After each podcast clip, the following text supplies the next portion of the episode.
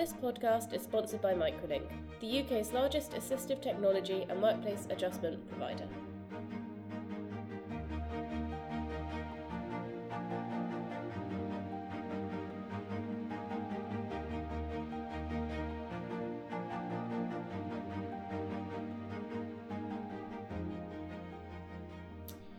Well, hello, good morning, good afternoon, good whatever time you're listening to us, um, and welcome to the first ever BDF podcast. Um, my name is Christopher Watkins. Um, I am a senior consultant here at BDF, and I'm joined today by Charles. Hello, Charles. Yeah. Hi, Chris. Uh, yeah, I'm a, I'm a disability consultant on the advice service. So I spend my days um, speaking to our members and partners about their disability related queries, answering telephone calls, emails. And on a scale of 1 to 10, Charles, uh, how excited are you about the first ever BDF podcast? Oh, an 11, definitely. Chris. An 11? 11. I, that's, I asked for a scale of 1 to 10. You're not, you're, you're not following instructions. We're off to a good start. That's good. If you can't tell already, um, and if I haven't mentioned already, we haven't done one of these before. So I think that it's worth saying from the outset that at this stage we are we are trying to experiment and see what works and see what um, you guys are interested in, in in hearing from us. Uh, so bear with us on this on this voyage of discovery.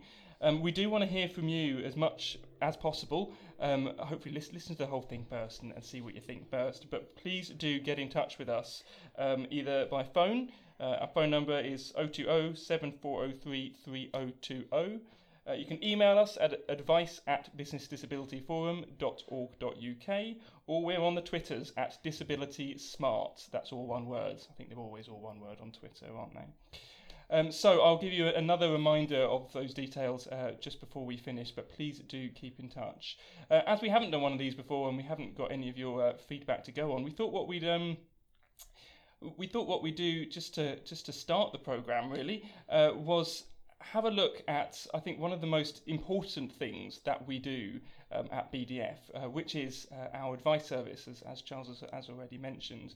Advice service is a service where all of our members can, can phone up to talk about disability related queries that they've got in their businesses, where lovely people like Charles and others um, share their thoughts, share the experiences of the rest of our members as well, because because that's how a forum works. So, Charles, um, you're uh, a lot closer to the advice service than me. What what is hot in uh, disability and employment on the advice service these days? Yeah, so in the past uh, past month or so, we've been crunching the numbers from 2016, and we found really overwhelmingly that uh, non-visible disabilities has been a massive issue for a lot of our members and partners, and and that, and that's quite a broad term, and I've kind of kept it quite broad really, but um, that encompasses things like mental health, uh, autism, uh, even things like dyslexia, um, some even some he- hearing impairments can be non-visible. You're right. It's certainly a broad term. I think I'm struggling to think of a broader topic that we could have picked, really. Um, but you, you say you've, you've been crunching numbers over the last year. Do you have a, a have a sense that actually this is becoming more of an issue in, in, in recent years? Is it is it growing? Yeah, I mean we've definitely noticed a, a real up upward trend in the number of calls and emails we're getting on that topic. Uh, and I've been trying to think about why that might be. And the things that initially sprang to mind are that uh, it's quite a difficult thing for managers to manage. Mm. I don't hmm. think people are that. I think if people can avoid managing somebody with a non-visible disability, they will. So it's easy to get brushed under the carpet. Well, if someone can avoid managing someone, they will, yeah, as, exactly. as, as, a rule. Um, is it just that non-visible disabilities are I don't know, e- easier to, to bury your head in the sand, perhaps? Yeah, I think, you know, for example, if you had like a wheelchair user come into your building, uh, you put a ramp in, pretty much problem solved. Yeah, you can you can spot a wheelchair user a mile off. Yeah, yeah, exactly. Um, but I think with non-visible disabilities, there's like an added issue that managers really have to kind of take time to spot the signs if mm. someone might have a non-visible disability, and then have kind of quite an awkward conversation about what's going on with that person. Yeah, I think I think you're you're right about the awkward conversation, and that that might be something that, that we can talk about a little bit later on.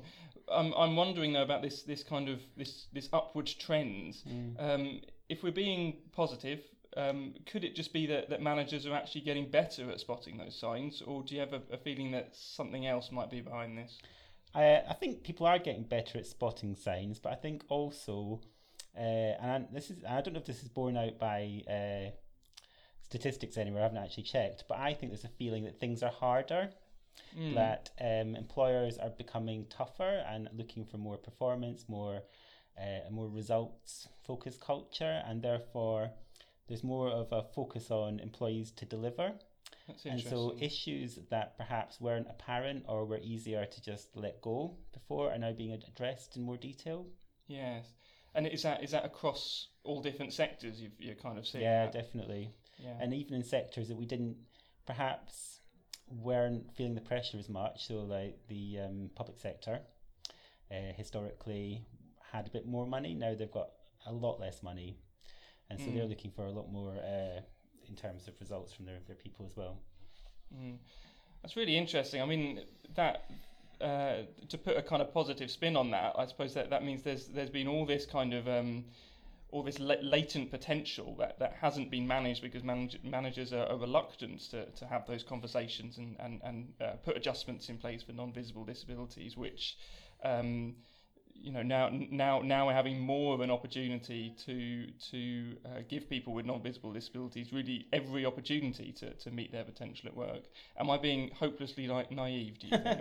no, I think that is that is a real good spin on it. Um, I think though that to I'm, get I'm very good at spinning things. I think to get to that point though, the managers need um, employees need careful and uh, thoughtful management Mm. uh, in a way. So, for example, if you've got a fluctuating condition where you might not have any, uh, you might have no problems at work in one day, and the next day you might be disruptive or unable to do your job. Mm. That actually requires a whole lot of different management and different skills from managers who are just used to know, type uh, managing one type of person. Yeah.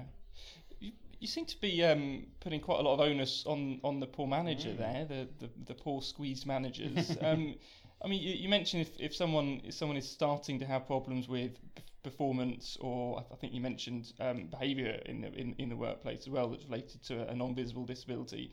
I mean, what to what extent do they actually just have a, a, bit of a responsibility themselves to, to talk to their employer about that and, and take responsibility for, for their own health and, and the way it affects their work?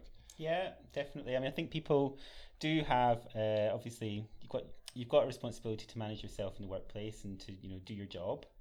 Um, and you probably won't get any reasonable adjustments if you don't tell anyone that you need them. Mm. But ultimately, if you don't want to tell some your manager you've got a mental health condition, for example, then there's nothing really your, your employer can do about it. So that's where it's up to managers to be observant and to Mm. address situations. There's there's nothing to do about it, but but they can ask, right? Yeah. Well, you can you can have a sensitive conversation. You don't need to blur it out. Oh, by the way, I think you've got a mental health problem to someone, but you can just. That's that's never gone down well, I, I, I, I don't know what it is. But you can have a conversation where you've said things like, "I noticed, you know, X, Y, and Z the other day. I noticed that you were got quite a, you quite were quite short with your colleagues, and it's not it's not usual for you. Is everything all right? Uh, I noticed that your work has um, quality of work has been going going downhill recently. Is there anything we can talk about to you know to help you get back to your usual good standards? You can Mm. op- you can open the conversation up in different ways. Yeah, and what from from the kind of um, queries that are coming through on on the advice service, what what are the um, uh, uh, uh, early warning signs, I suppose, the things that, that actually start to indicate that this conversation might be necessary? Are there kind of common themes, a particular uh, particular signs that, that, that, that managers find harder to pick up on? Do you think? Well, I think there are some common common things that people can look out for, but I'd say I'd kind of prefix prefix it by saying that um, it's anything that's not usual. So if someone is always late, and then you wouldn't you probably would think, oh well, that's just them; they're always late. You might want to address that separately. But if Hmm. someone starts being late and they've always been very punctual, uh, alongside some other sim- you know other signs like they might be getting um, aggressive or short with their colleagues, they Mhm. might become withdrawn or quiet they might be actually working too much, too many hours, and over, you know, over trying to overachieve Mm. uh, in a way that's not normal, for, uh, not usual for them. Then, then if it's a collection of things together, then you might actually start to build a picture up. This person's not coping with whatever is happening in at that point in their life, and then Mm. you can have a conversation with them about it. But bring specific examples of uh, of issues to that conversation, and then uh, kind of have that conversation in a sensitive way and, and make it clear you want to provide support to them. Mm. But I think it's more complicated, and this is where I think people do struggle, is that sometimes people just act differently, and sometimes that's okay, and sometimes there isn't an issue. Mm. You know, if somebody comes in and they've you know, dyed their hair, uh, you know, pink or something, it's, maybe they just fancy doing that. Doesn't mean that they're actually got a problem. And I think that's where A- managers. apart from a fashion problem. Yeah, I think that's where managers struggle is kind of different behaviour versus a collection of behaviour that might actually be um, indicating that they have an underlying health condition. Mm. That is a really interesting balance. It's something I, I haven't I haven't given a, a great deal of thought to. But on, on the one hand, um, we're, we're asking managers to, to, to well, we're asking managers to manage. We're asking managers to to spot changes in people, to spot changes in routine, all these things that might indicate that something is up, whether that be a disability or a health condition or a mental health condition or something something completely unrelated to any of those. We're asking managers to look out for those things. But at the same time, part of being a, an, an uh, uh, inclusive employer and an inclusive workplace, I guess, is kind of um, accepting those differences and, and not wanting to not wanting to make people all fit in a box and, and and behave the same way. So, I guess with some non-visible disabilities, could could, if we're honest, cause people to, to behave in a way that might be seen as quite odd, and that's, I suppose, a, a diff- difficult judgment call about whether or not you do need to pick up on that. What do you think?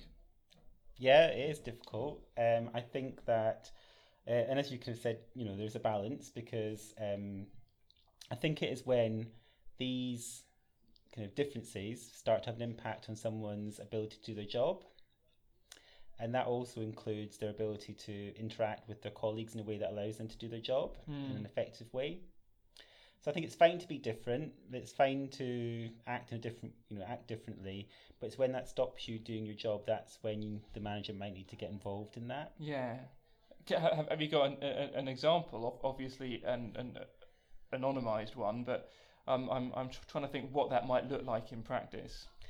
Well, I'll give you an ex- I'll give you actually an example from when I, I used to work in HR, and we had uh, a colleague who wore like a big duffel coat with the hood pulled up Mm. all the time, summer, winter, in, indoors. And people, you know, were asking questions, and her manager was concerned about it, and all that sort of thing. But ultimately, at the end of the day, the person's still doing their job. Mm. They're still interacting with people. It didn't really matter that she was wearing a duffel coat all the time. Mm. Okay, and and as, as a kind of counter example, what what would have needed to be different for it to matter?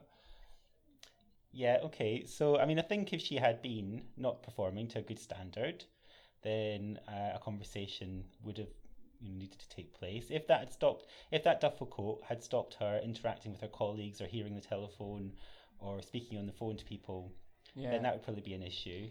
Yeah, and I guess if if she was a, a corporate lawyer turning up to client meetings wearing a duffel coat, then that's probably worth a conversation, really. So it it, Mm. it, it always depends on the context. Yeah. So these these are the kind of calls that you're you're getting a lot on the advice service a lot. Can I ask, is is it normally managers you talk to, or has have it has it normally been escalated beyond that point? Now? A lot of the calls we get are actually from uh, HR practitioners because many of our members decide to funnel questions through HR people, but we are speaking to more managers. But often they are calling because a manager is struggling Mm. with a situation, and I think it is that that kind of frontline, face to face contact between the manager and individual where things often break down. Right. I think partly what we see is there's a long uh, history of things not being managed very well, miscommunication, hmm uh, remarks taken out of context. And so the relationship has often got to quite a bad point before it gets to the HR team. So it can be quite hard to pull that back. Mm. Uh, I think as well, um, we don't expect managers to be experts on every single impairment that people might experience. So people might have an impairment that manager A has never heard of, uh, B doesn't know anything about, and even more so doesn't know what to do about it when they do Mm. get, when they get told about it. So Yeah. I think those are the kind of issues that managers might be experiencing. And there's a there's a kind of whole set of issues which which probably we don't have time to talk about today, which is about actually how to how to bring it back from that stage where communication started mm. to break down. Um, but I'm, I'm conscious, um, and I d- I don't want to put you out, out of a job, Charles, but hopefully we've got some HR people listening to this. Um, have, you, have, you, got any thoughts for them on actually how to stop it from reaching those stages? Um, I mean, what what do managers really? What's what's what's missing? Why why why can't managers um, han- handle these cases in the early stages before it reaches reach, reaches that point? I think it goes back to what I was saying at the start. It is about uh, being observant, knowing your team well, but being sensitive to different people in the team. So if someone is difficult and you think they're being difficult, it's about trying to look beyond that because it can be quite frustrating when you're trying to manage a team and one person is taking up 90% of your time. Mm. But it's kind of looking beyond that and looking a bit further ahead and how you can uh, resolve those that that situation. It's difficult. I'm not going to say it's not, mm. but actually, you know, is it about having a conversation about adjustments? Is it just about having that sensitive conversation about what's going wrong, rather than this person's a problem? Mm. I suppose I'm, I'm thinking I spend a lot of time at kind of HR meetings and conferences, and there's there's nothing that a group of HR people like more than sitting around and agreeing that it would be so much better if managers were better at all this stuff, because mm. then we'd have less work to do. Um, what what what can they, what can we actually do to affect that? I mean, do you have thoughts about what kind of guidance would be useful for managers? Yeah, okay. So uh, we've got, I mean, at BDF, uh, we do have a number of publications that might be useful for managers, uh, but also members and partners can call our advice service, and that includes line managers can call us directly, and we're happy to speak to anyone about queries that they've got, talk through specific examples that they might be struggling with. Um, and I think, you know, training as well is really key. I think it's not about training managers in one particular impairment, but it's about equipping managers to have those difficult conversations and to respond appropriately and then to open up that dialogue about adjustments. Mm. Okay, so non-visible disabilities is, is hot and getting hotter by the sounds of it. It's it's been growing over a few years now, and, and there's all kinds of reasons for that. Big challenge, of course, and it kind of says it on the tin, is, is that it's it's non-visible and that it can be difficult to know whether or not it's an issue that, that needs picking up on, uh, whether or not it's actually just someone being different and it's it's okay to be different. If you had, um, I'm going to put you on the spot here, three top tips for employers, Charles, what would they be? Okay, so I'd say uh, training for managers to have those difficult conversations, so equipping your managers with those skills. I would say um, keeping an open dialogue about reasonable adjustments mm-hmm. and constantly because as i mentioned these can be fluctuating conditions and they might change people might need different adjustments at different points and then also having a process to make those adjustments quickly and uh, effectively making adjustments quickly and effectively how mm. how how how quick is quick these days Uh, I think it depends on the adjustment. So often for um, non-visible disabilities, it might actually be something very very easy, like changing someone's working pattern. Um, it might just be changing the way you work with them, which can actually almost be an immediate uh, uh, change that you could make for that person. If there's something that's more, you know, a bigger adjustment requires uh, money uh, to fund that adjustment, and that can take a little bit longer. But yeah, some a lot of these adjustments are very cheap and can be instant. So there you have it. They are our three top tips. Let me ask you now, Charles. Um, is your excitement still at eleven? Absolutely. It's so hard to tell. I think it's the Scottish accent. Right? I, I, have no idea whether you're being sarcastic or not. well, thank you very much. Um, those are three top tips on uh, non-visible disabilities in employment. Uh, I hope you find them useful. As I do say, if there's if you've got any questions around this area, you can you can get in contact with us uh, either on advice at businessdisabilityforum.org.uk uh, over the phone to 020 7403 3020 and speak to a lovely person like Charles. Uh, or you can contact us on Twitter at DisabilitySmart. Um, we'd also really like to hear your feedback um, on whether this kind of podcast is useful or interesting to you um, so that we can uh, have, a, have a think about what we might be able to do in future as well. So, on that note, thank you very much uh, for listening, and it's uh, goodbye from me. Goodbye from me.